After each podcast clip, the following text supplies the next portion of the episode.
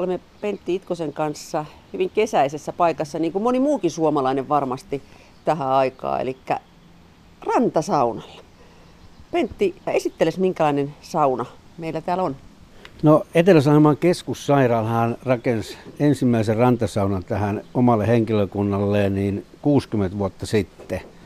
Ja sen jälkeen nyt sitten sauna oli menossa käyttökieltoon ja katsottiin ja mietittiin, että mitä tehtäisiin, niin päätettiin, että rakennetaan tähän sitten vähän uudenaikaisempi, nykyaikainen sauna. Ja tässä nyt on tämmöinen, sanotaan neuvotteluhuoneesta vähän reilumman kokoinen tupa, jossa meidän henkilökunta voi pitää monenlaisia tilaisuuksia. Ja täällä käy myöskin mielenterveyspotilaita ja erilaisia vammaisryhmiä ympäri vuoden erilaisissa tilaisu- hoitotilanteissa, ja he käyttävät tätä myöskin hyvin paljon, paljon hyväkseen.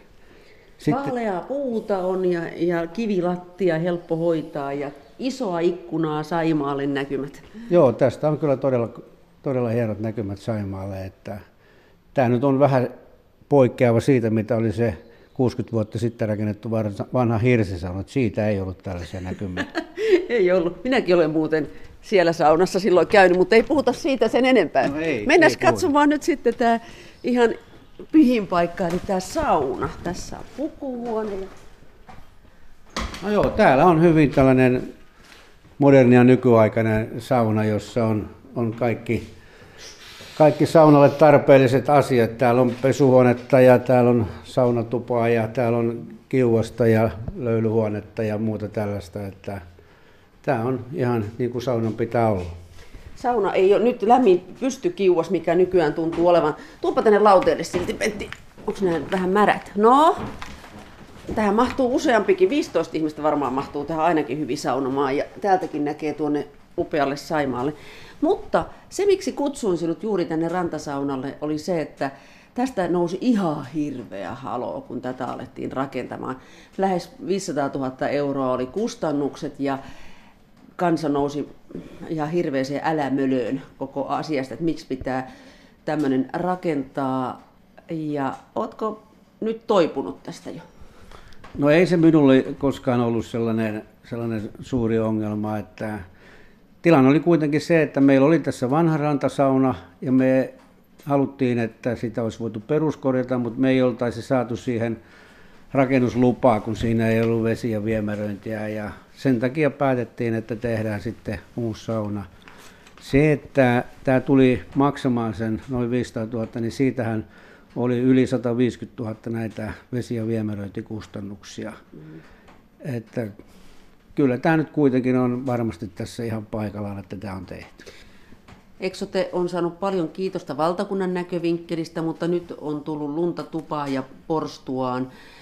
Moititaan sitä, että ei pääse lääkärille, ei, lääkäreitä ei täällä ole ja sairaala on ylipuukattuna ja niin edelleen. Että koko ajan tuntuu siltä, että, että Eksote on aika lailla tikun nenässä tällä hetkellä. Mitäs siihen vastaat? No me ollaan täällä Etelä-Karjalassa tikun nenässä, mutta aika monet tässä meidän naapurimaakunnista niin on, on ihan vastaavassa tilanteessa, että silloin kun meillä ei ole terveyskeskuksissa yleislääkäreitä, niin ihmiset silloin ajautuu helposti päivystyksen kautta sairaalaan ja sitä kautta sitten just sairaala tulee helposti täyteen potilaita ja tulee näitä tilanteita, joista sitten tätä kritiikkiä tulee, että, että kyllä tämä lääkäripula on erittäin paha täällä meidän, meidän alueella tällä hetkellä, että et se nimenomaan aiheuttaa hyvin paljon sit näitä muitakin ongelmia. No Pentti Itkonen, mikä on ratkaisu? Miten niitä lääkäreitä saadaan? No kyllä mä luulen, että niitä vähitellen alkaa tullakin, kun ihmiset alkaa ja opiskelijat valmistuu lääkäreiksi, mutta että jotenkin siinä tuntui siltä, että, että yleislääkäreiden osalta niin pitäisi saada siihen lääkärikoulutukseen ehkä vielä enemmän niitä yleislääkäriosuuksia, joita sitten ihmiset kävisi täällä maaseudullakin suorittamassa. Ja erikoislääkäreiden osalta niin luotan siihen, että tämä yliopistosairaalayhteistyö nyt kehittyy siihen suuntaan, että täälläkin sit erikoislääkärit kävisivät näitä työjaksoja tekemässä. Mutta terveydenhuollossa kaikki mitataan aina rahassa. Ja silloin, kun niitä terveyspalveluja tarvitaan, puhutaan nyt sitten vanhuspalvelusta tai, tai sitten sairaala, sairaalassa olemisesta, lääkäreistä ja niin edelleen, niin miksi kaikki on aina rahassa? Et mihin se, et se inhimillisyys siinä kohtaa aina unohdetaan? No kyllähän se totta on, että me, meillähän mitataan niin kuin määrän tuottamista. Eli kuinka paljon meni rahaa, kuinka paljon tuotettiin tutkimuksia, toimenpiteitä, hoitopäiviä. Tämä on ollut hyvin perinteinen mittaaminen terveydenhuollossa. Ja tämä on niin kuin tehnyt sen, että kaikella on tällainen joku kappalemäärä tai, tai joku muu määrä mielessä, kun näitä päätöksiä tehdään. Et me ei olla vielä päästy, mutta luulen, että nyt ollaan vähän pääsemässä siihen, että pystytään mittaamaan vaikuttavuutta, pystytään mittaamaan arvon tuottamista, hyvinvoinnin merkitystä ja semmoista laajempaa siihen liittyvää kokonaisuutta. Et se on tämä mittaamisen ongelma, että kun se lähtee sieltä talousarvioista ja sitten se lähtee toimintakertomuksesta, jossa kerrotaan, että näin monta oli sitä ja sitä suoritetta. Et se on reilua. No eihän se ole reilua, että kun meilläkin niin kuin samassa kokouksessa ja samassa tarkastuskertomuksessa tai muussa, niin ensiksi valitellaan sitä, että kun rahaa menee näin paljon ja tämä, tämä ei ole, ole nyt oikein, tämä, että pitäisi käyttää vähemmän. Ja sitten ehkä myöhemmin sanotaan, että ongelma on se, että asiakaspalaute on ollut huonoa ja, ja ihmiset eivät ole saaneet mm. palveluita. Et kyllä se niin kuin samassa kokouksessa ja samoissa puheenvuoroissa melkein niin esiintyy nämä molemmat asiat. Ja se kyllä tekee tämän erittäin ongelmalliseksi, koska paineet siihen, että ihmisten pitää saada näitä palveluja, ne koko ajan lisääntyvät. Niin, lisääntyy. Ja sitten päästäänkin siis syyllistämiseen. Mediakin puhuu paljon siitä, että Suomen väestö vanhenee ja tarvitaan lisää palveluja. Tulee sellainen tunne, että ihan kun meidän vanhusväestö tosiaan syyllistettäisiin siitä, että he vanhenevat. Se on ihan totta, että puhutaan paljon siitä, että ikääntyvän väestön kustannusongelmasta. Mm. Eihän se mikään ongelma Mutta ole. Mutta syyllinen olo tulee niin, monelle. Kyllä varmasti tulee, ja se johtuu just siitä, että kun mitataan vaan tätä määrää ja kappaletta ja kaikkea tällaista. Ja sitten vielä jos mitataan sitä, että kuinka paljon tämä tuottaa voittoa, että hoidetaan ikääntyneitä mm. ihmisiä, niin kyllä siinä ilman muuta tulee mieleen se, että, että onko tässä mitattu ollenkaan oikea asia. Täällä on Pentti sen verran huono ilma, että nyt lähdetään ulos. Tai vaan raskas ilma täällä saunassa, että kun täällä on... Äh niin, täällä on vähän nyt tunkkainen ilma, niin mennään mieluummin tuonne raittiseen ulko- ulkoilmaan, kesäiseen ilmaan ja mennään tänne terassille. Ai, tuolla menee Saimaalla komeasti vene kovaa vauhtia tällä hetkellä ja linnut laulaa ja kesä on parhaimmillaan. Ja Radio Suomen kesävieraana on Etelä-Karjalan sosiaali- ja terveyspiirin toimitusjohtaja Pentti Itkonen, joka on syksyllä jäämässä sitten eläkkeelle. Sinä tosiaan olet ollut kymmenen vuotta Eksotella, sitä ennen sosiaali- ja terveysministeriön kehitysjohtajana viisi vuotta ja sitä ennen Pohjois-Karjalan sairaanhoitopiirin johdossa. Pentti Itkonen, sinua voi sanoa todelliseksi sote-veteraaniksi. No joo, kyllä mä olen... olen Istutaan tähän tuolelle. Olen tässä pitkään ollut ja... Osa työstä on ollut tätä, sanoisiko, enemmän alueellista ja paikallista tekemistä ja osa työtä on ollut sitten ministeriössä valtakunnallista tekemistä. Että kyllähän siinä on monesta näkökulmasta asioita ollut mahdollisuus tarkastella. No soteahan taas rakennetaan, mutta sanoppa sinä vahvalla kokemuspohjalla, miten meillä pitäisi järjestää Suomessa sosiaali- ja terveydenhuollon uudistus? No kyllä mä luulen, että, että täällä kuntapohjalla ja tällaisella kuntayhtymäpohjalla voitaisiin nyt mennä eteenpäin ainakin jonkun aikaa. Ja se, että pitäisikö päättäjät valita sitten vaaleilla vai ei, niin se on enemmän makuasia. Ja myöskin tämä rahoitus pitäisi nyt saada sellaiseksi, että valtion osuudet tulisi suoraan tälle tuottajalle. Ja se valtio voisi sitten tällä, tällä rahoituksellaan tasata niitä epäoikeudenmukaisuuksia, mitä sitten eri alueilla alkaa syntyä. Sitä mä oon vähän ihmetellyt tätä verotusasiaa, että jos kunnat eivät saa kerättyä enää tarpeeksi veroja, niin mitä se maakunta sitten verottaisi? Et onko täällä jotain sellaista verotettavaa, joka ratkaisisi tämän ongelman? Kun minun mielestä täällä ei ole. Ja sen takia se, että siirretäänkö se veronkanto kunnilta maakunnalle, niin ei sitä veromäärää millään tavalla lisää. Byrokratiaa kylläkin. No sitä se voi kyllä lisätä aika paljonkin ja sen takia niin sitä kannattaisi kyllä miettiä hyvin tarkkaan sitä rahoitusta, että mikä tämmöisen, tämmöisen veronkannon hyöty ja etu sitten tässä tapauksessa olisi. No miten sinä sen tekisit? Ota tuommoinen rautalanka esimerkki. Miten tämä hoidetaan niin, että tämä homma lähtee tästä? No kyllä, minä jatkaisin ihan tällaisella, mitä nyt nämä vapaaehtoisesti perustetut kuntayhtymät on, niitähän on vissiin jo seitsemän vai kahdeksan. Että siltä pohjalta lähdettäisiin jatkamaan ja kunnat nyt ainakin alkuvaiheessa olisi tässä valitsemassa edustajia näihin kuntayhtymien valtuustoihin ja hallituksiin ja sitten valtion rahoitus tulisi suoraan tälle tuottajalle, joka, joka tota, tuottaa näitä palveluja. En myöskään erottaisi tätä järjestäjää ja tuottajaa niin kuin oli ajateltu tässä alkuperäisessä. Mutta rakentaisin sen sijaan tänne maakunnan sisälle tämmöisen tuotannosta erillisen arviointi- ja ohjausyksikön, joka tavallaan olisi vähän sama kuin se, mitä ajateltiin sille maakunnalle, mutta se ei kuitenkaan tulisi sitten sellaiseen niin kuin kilpailutilanteeseen tai, tai tämmöisiin valtavaan määrään eri tuottajia. Että kyllä se arviointi ja ohjaus on tulevaisuutta ja vain sitä kautta syntyy näitä saumattomia hoitoketjuja, kun siellä on tiedossa se, että kuka aina ottaa vastuun siitä asiakkaasta tai potilaasta. No miten tämä yksityisten palvelutuottajien, miten heidän roolinsa näet?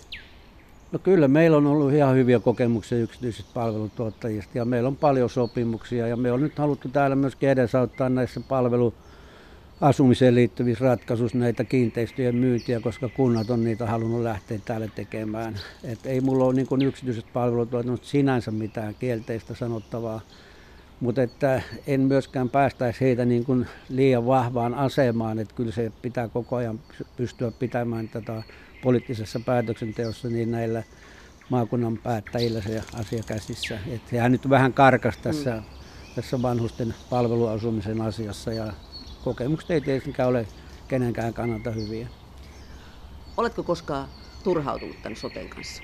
No kyllä tämä viimeinen vaihe nyt oli sillä lailla turhauttava, koska tämä oli niin kuin, kaikki toimenpiteet tehtiin niin kuin ihan varman päälle, että no nyt varmasti tulee sote ja valtavan määrä ihmisiä, koko Suomen sote-eliitti valjastettiin sitä viemään eteenpäin ja perustettiin yhtiöitä ja tuli, oli jo tulossa maakunnan tilakeskuksia ja kaikkia tämmöisiä, jotka niin kuin viittasi hyvin vahvasti siihen, että nyt se todella aiotaan tehdä ja se tehdään. Ja mekin täällä niin kuin jätettiin virkoja täyttämättä ja itse asiassa tämä minunkin oleminen tässä vielä, vielä on sitä, että tätä nyt odotettiin tätä suurta, suurta sote-uudistusta, mutta nyt kun se ei tullut, niin kyllä meille siitä oli myös niin iso vahinko, että olisi voitu tehdä kyllä paljon enemmän ja nopeammin asioita eteenpäin, jos, jos olisi jatkettu ihan niin kuin silloin alun perin ajateltiin. Mutta tässä nyt tuli semmoinen puolentoista vuoden odottelu. Puhuit tuossa aikaisemmin digitalisaatiosta ja sen hyödyistä. Avaa sitä vähän.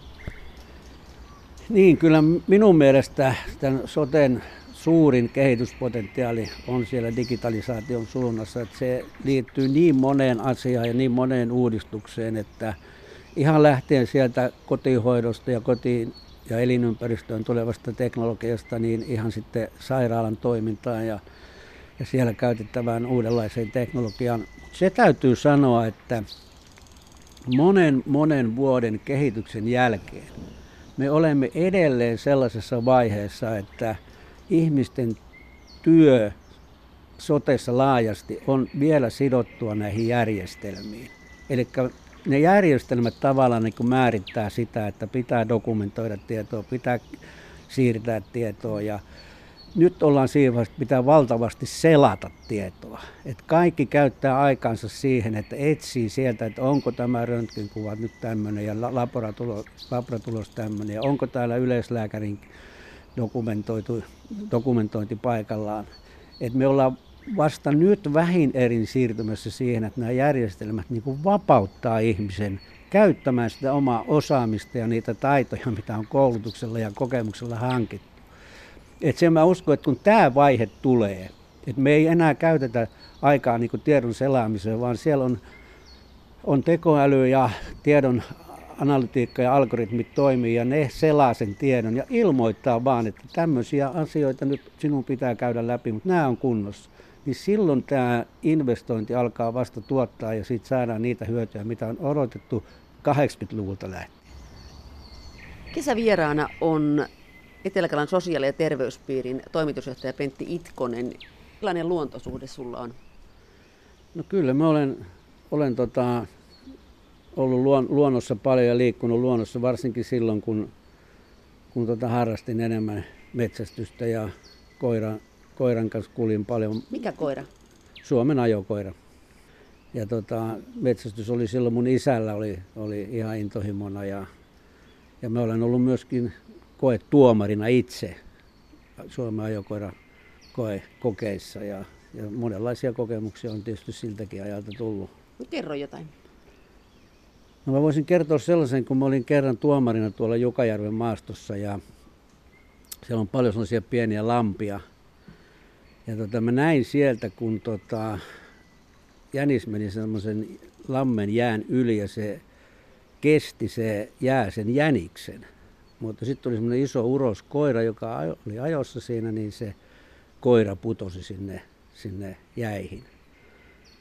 Siihen aikaan oli vielä semmoinen valitettava tapa, että, että koiran omistaja joskus vähän tarjoili niitä juomia siellä ja siinä oli toinen tuomari, joka aina pitää olla, niin koiranomistajan kanssa vähän jäänyt sinne repulle ja kukaan muu ei nähnyt sitä tilannetta, niin mun piti mennä sinne sitten ja hakea se koira sieltä pois. Ja olin tietysti vyötärön myötä ihan märkänä ja sitten tein sellaisen niin sanottu kenraalitappi, eli, eli keskeytin sen hakuerän ja sanoin, että en voi enää jatkaa, koska olen itse märkä ja toinen tuomari oli jo sen verran käynyt repulla, että tuota, tästä ei enää tule mitään. Ja se loppui sitten sillä kertaa siihen. Ja koiralle kävi kuitenkin hyvin. Koira kyllä siitä pelastui, mutta sai sitten kovat haukut illalla, kun oli tämä ylituomari, niin sanottu ylituomarin puhuttelu, jossa jokainen hakuerä raportoidaan, niin siellä sitten koiranomistaja kovaa kieltä käytti, että tämmöinen nuori mies tulee tänne ja hänen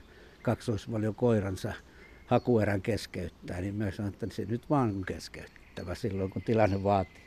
Mutta olet ollut niin innokas metsästäjä, että koulukaan ei ole aina maistunut.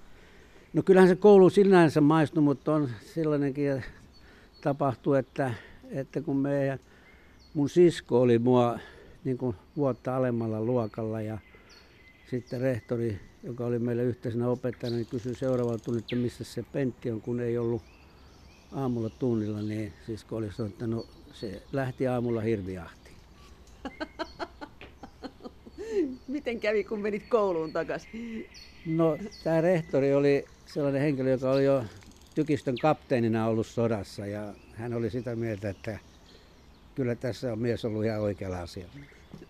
Oletko ampunut hirveä esimerkiksi? Oletko saanut saavista? Joo, kyllä. Mä olen ampunut sellaisen, että ammuttiin sitä vähän niin kuin kahdesta eri suunnasta. Ja silloin, ja, mutta mä lopetin hirviahdin kyllä siihen, kun mä katoin kiikarin läpi hirveä. Ja, ja tota, siihen oli sellainen joku kolmekymmentä neljäkymmentä metriä matkaa. Ja mä rupesin miettimään siinä, että no niin, nyt jos mä painan, niin sitten se kuolee ja sitten mun pitää pistää siitä vereet ja sitten mä oon ihan verisenä ja se, sitä pitää hinata sitten ja siinä miettiessä se lähti siitä pois. Ja sitten tuli siitä ketjusta seuraava mies hirmu tohkeissaan, että etkö nähnyt sitä hirveä, joka eikö se ollut tässä ihan lähellä? Mä sanoin, että en minä ole nähnyt mitään hirveä.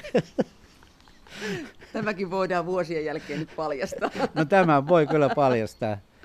Mutta että sellaisenkin voi vielä kertoa, kun tota, sitten siihen aikaan oli kovasti muotia se, että, että ulkomailta tultiin tänne Suomen metsästään hirviä. Ja sitten tuli Espanjasta sellainen pankkiiri ja, ja hänellä oli sitten, oliko se hänen vaimo vai sihteeri, joka oli sitten mukana. Ja, ja tota, oli semmoisen aukkohakkuun, missä tota se hirvi sitten seisoi, se pankkiiri siinä rupesi sitä sitten ampumaan, mutta hänellä oli kiikarin suojus jäänyt. Ja oli tietysti niin tohkeessa, että ei sitten nähnyt kunnolla ja rupesi sitä kiikarin suojusta ottaa sitten jo pois, mutta se hirvikin lähti sitten samalla pois. Mutta pahinta oli se, että se nainen valo kuvasi sitä koko ajan. Mä luulen, että sitä filmiä ei ole kotona katsottu. Mutta entäs nyt kun eläkkeelle jäät, niin luuletko, että tuo metsästys palaa sinun harrastuksiin? En usko, että, että kyllä voi olla, että jonkunlaisen koiran vielä hankin. Et se koira, koira on tietysti, se on jäänyt, ja nyt mun nuorin tytär, joka on, on hyvin innostunut koirasta ja opiskelee eläinlääkäriksi, niin, niin tota, se voi olla, että siinä koirahommaan vielä, vielä jonkunlainen paluu tulee, mutta, että, mutta siis riistan ampuminen ei enää palaa, sen, sen voi kyllä sanoa. Kun suuren vesistön äärellä Saimaalla oot, niin millainen kalamies? No kalamies en ollenkaan, ei ole edes venettä. Et se on pakko myöntää, että en ole siitä kalastuksesta en ole innostunut ollenkaan. Eli kauppahallin kautta? Kauppahallin kautta.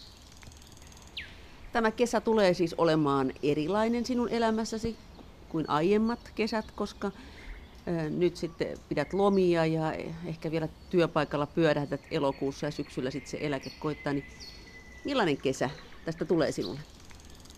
No kyllä varmaan kesä on hyvin samanlainen kuin muutkin kesät, ja mulla nyt on jonkun verran vielä joitakin tehtäviä. Mulla on Kelan hallitus on varmaan vielä koko tämän vuoden, ja sitten on pari, pari yhtiöä, ja on sitten vähän kyselty, että voisiko, en ole kylläkään menossa, menossa mihinkään yksityiselle terveyspalvelun tuottajille, mutta ehkä vähän toisen tyyppiseen työhön, niin saattaa olla, että johonkin tällaiseen vielä, vielä lähtisin mukaan.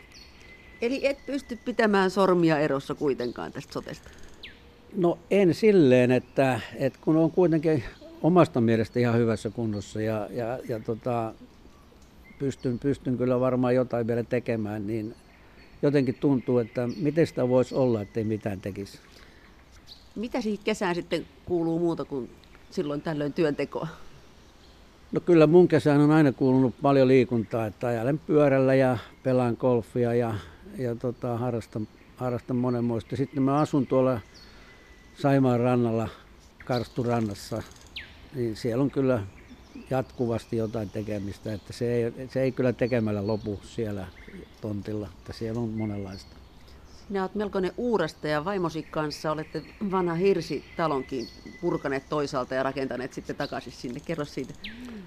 Joo, mun vaimon mummola on, tai oli tuolla Joutsenon Soljalan kylässä lähellä, lähellä rajaa, ja tota, niin me purettiin se ja siirrettiin tuohon Saimaan rannalle, rantatontille, ja rakennettiin se siihen uudelleen ja tuotiin sieltä hirret ja tiilet ja lattialankut ja katot ja kaikki tällaiset laitettiin sinne sitten niin kuin entiseen malliin se tupa.